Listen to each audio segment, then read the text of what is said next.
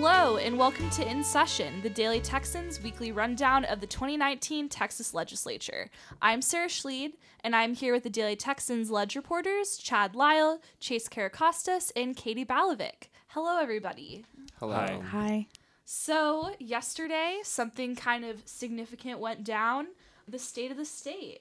Uh, first, do you mind kind of explaining in a sentence or so what that is?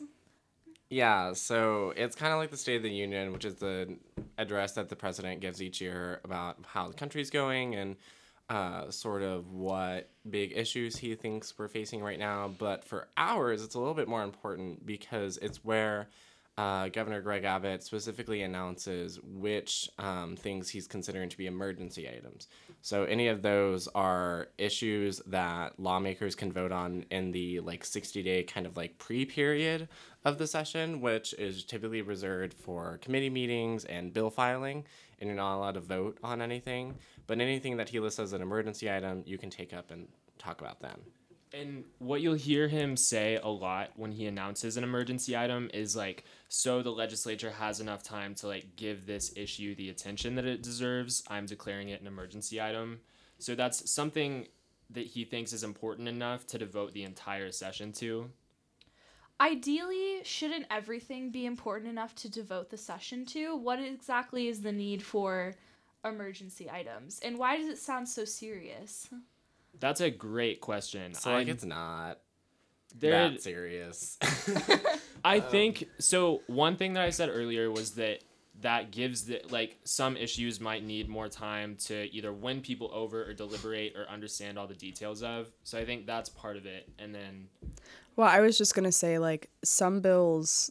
I mean, there's gonna be like what probably six or seven thousand that are gonna be filed. So like um, Chad said, there are gonna be, be some that just need extra time, but also some of them like they've been filed every single session and never get discussed in committee just because they're not really like actionable. They're just they're not never gonna happen. And one last thing, this is sort of one of the major ways that the governor can assert his or her legislative influence by like naming the items that they think are important now. And then really the only way that the governor can affect the legislative process on the back end, aside from just publicly speaking about things, is through vetoing legislation that they don't like later on. Yeah, so he can't like file bills or anything like that. Like he can meet with lawmakers and be like, "I want something to look like this," or he can be like, "I'm gonna veto, veto it if um, you don't have this, this, and this in there." But yeah, like this is one of his only ways to really set priorities. But I would say the term like emergency item sounds kind of like intense, but really it's just meaning that they can take it up earlier. And if anything, I would say one of the only issues that I would see being voted on and then turning into something like really legitimate pretty quickly is Harvey funding, um, and building and like rebuilding after the hurricane because that's the only stuff that can be that's super bipartisan. They know where the money is going to come from, and it's easy to kind of take that out there. But changing something like school finance, property tax reform, some of the other things that they brought up, that's going to be years of implementation. Right. So let's talk a little bit more about each of the items that he declared and uh, what they mean. So, So Chad, you can go first. His first emergency item, or actually his first two emergency items were public school related. Actually, sorry, the first three emergency items related to public schools. But the first two were very similar in the sense that it was teacher finance or school finance and teacher pay. And one of the more, uh, like, one of the surprises of the state of the state was that Abbott had a line that was, We must create a pathway for the best teachers to earn a six figure salary. So they're already planning on pumping a lot of money into increasing teacher pay. But this idea, I wouldn't call it radical or anything, but that was of the things that you could consider surprising from this address, saying that the best teachers in Texas should earn a six figure salary and they're going to do meaningful work towards achieving that is a big deal. How achievable do you think that is? I think the thing that you can sort of take away from any promises that state legislators make is that at the end of the day, the budget has to be balanced. So they're not going to pass anything or spend money on something that they don't have the resources to. So we can kind of follow this and see what happens. But if they're promising it now, I, I think there's a good chance they think that it's likely to happen. Yeah, it's one of the interesting things about this session is they kind of have like a dueling dilemma. They don't they want to do property tax reform, which mostly means that they want to cap property tax increases. And the people that raise property taxes are cities, counties, and school districts for the most part. There's a few other local taxing authorities like health ones and stuff, but those are the main three that people are going to be affected by. And the cap that he has proposed is two and a half percent each year, so they can't raise your taxes by more than that. But the things the but the thing right now that primarily pays for schools and teacher salaries and all that stuff is property taxes. So it's this big issue of unfunded mandates that makes Democrats really mad. Is the state will go and say you have to go do this, this, and this, but they could very well say, okay, you have to start paying teachers that have been there for 20 years, six figures, but then not give them any more money to do that. So then those schools have to go then cut money from elsewhere. And so it's this issue between finding that balance between those that I think will be kind of at the heart of whether or not those two things are even likely. So it sounds like the first few points kind of contradict each other. Yeah. I don't, they don't necessarily contradict each other. But they are things that They're gonna have to They- look at both of those. they and- must be solved together. They mm-hmm. can't be you can't just like change you can't like look at them separately and change them separately. You have to look at and be like, okay, this area needs this much money and we want to cut this. But you have to figure out where that gap is going to be paid for. mm-hmm. And then what about the rest? Um, the third emergency item that Abbott declared was school safety. And I remember last week, this is something that we talked about that could become kind of controversial, but at least during the State of the State, he approached it in sort of a bipartisan way. Because he said the one thing that we can all agree on is mental health. So they're going to put some funding towards improving mental health programs in schools. Um, but what they're also going to do is put more money towards security in public schools he this I wouldn't say this was vague because you have to fit a lot of things into the state of the state, but as far as looking for more details on this, like that's something we're gonna have to look for later. So I don't know right now if that's gonna affect higher education institutions as well.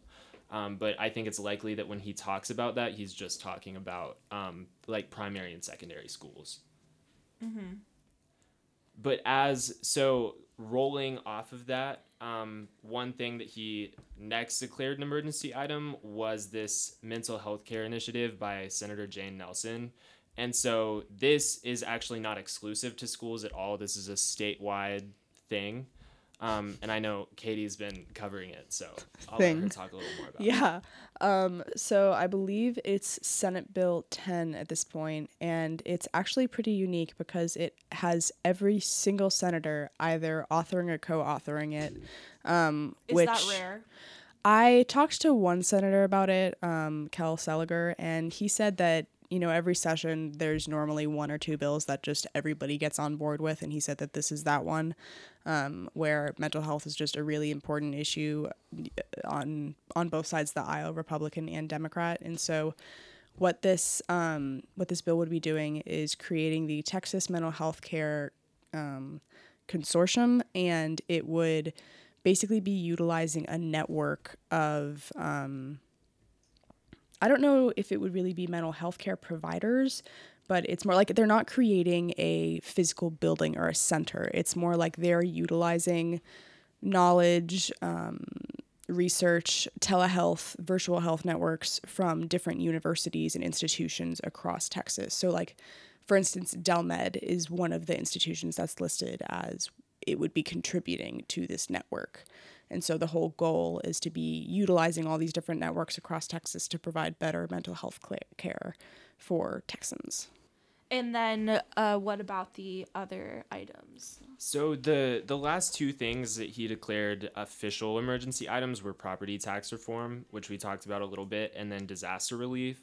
Senator Charles Perry introduced like a package of bills recently to create Texas's first statewide flood plan and the aftermath of Hurricane Harvey. And this is also something that's going to take a little bit of time for everyone to deliberate and work out, but I know they want to make it really multifaceted so that sort of the rules that apply to one area don't necessarily apply to another one that they wouldn't work in. So they want to give a lot of the power to kind of regulate this to cities and counties um, so that they can use the resources they need.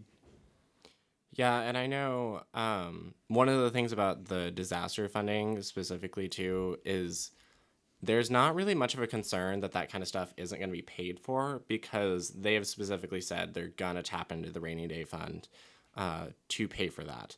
I was actually looking at his 2017 State of the Union speech, and Abbott was specifically, yeah, or yeah, State of the State, and Abbott specifically pointed out he was like, we're not going to go looting around the rainy day fund to pay for any of the things that I'm talking about today. It's a he took a very different tone the other day, and the speech itself was interesting too because it very much avoided like controversial items like sanctuary cities, which he brought up last time. That was an emergency item. Uh, he didn't mention the bathroom bill last time, but it also didn't survive the last session. It was one of the biggest issues, and he didn't bring it up today.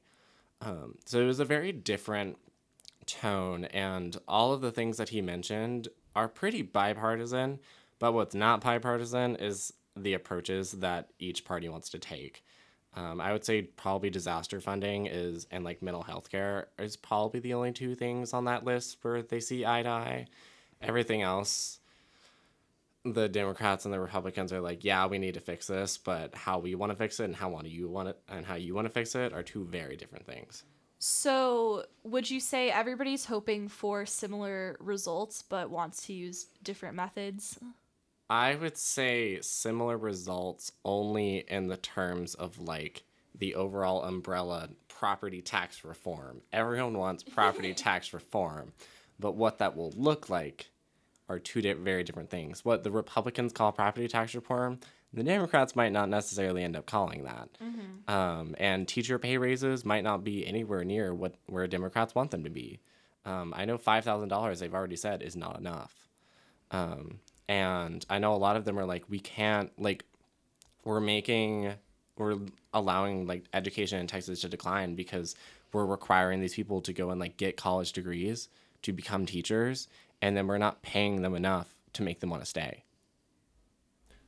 really fast, there are also some interesting non emergency item things that he brought up. Mm-hmm. He had a section about rape and sexual assault, and he said that right now in Texas, we have thousands of untested rape kits. And he said that before the end of this session, he wants state lawmakers to figure out a solution to that. Um, and he, he like he used some pretty strong language for it. He said um, one of the most important tools we have is forensic testing of rape kits. Yet thousands of these kits have languished untested for years.